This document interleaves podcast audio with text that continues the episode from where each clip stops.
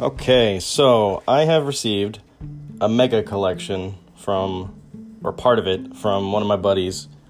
Uh, it's full of vintage from 82, 83 and on G.I. Joes and a whole bunch of Masters of the Universe uh, figures, vehicles, playsets. There's a G.I. Joe whale.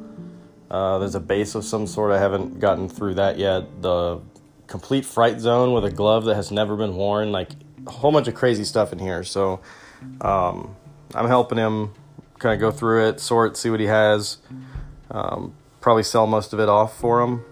Uh, and then he's told me that whatever I want out of the He-Man collection, um, I can just have, and that, that's so that's awesome. That'll help me kind of fill out some of the stuff I'm missing um, from my childhood. So this is awesome. I've gone through some of the Joes already. I'm starting um, repairing some of them.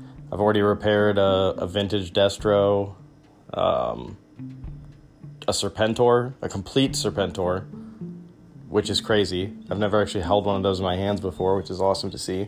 So I'll pop on here and post some updates uh, every so often with kind of what we found. Um, it's going to take a while. I mean, there's hundreds of GI Joes here, so uh, stay tuned.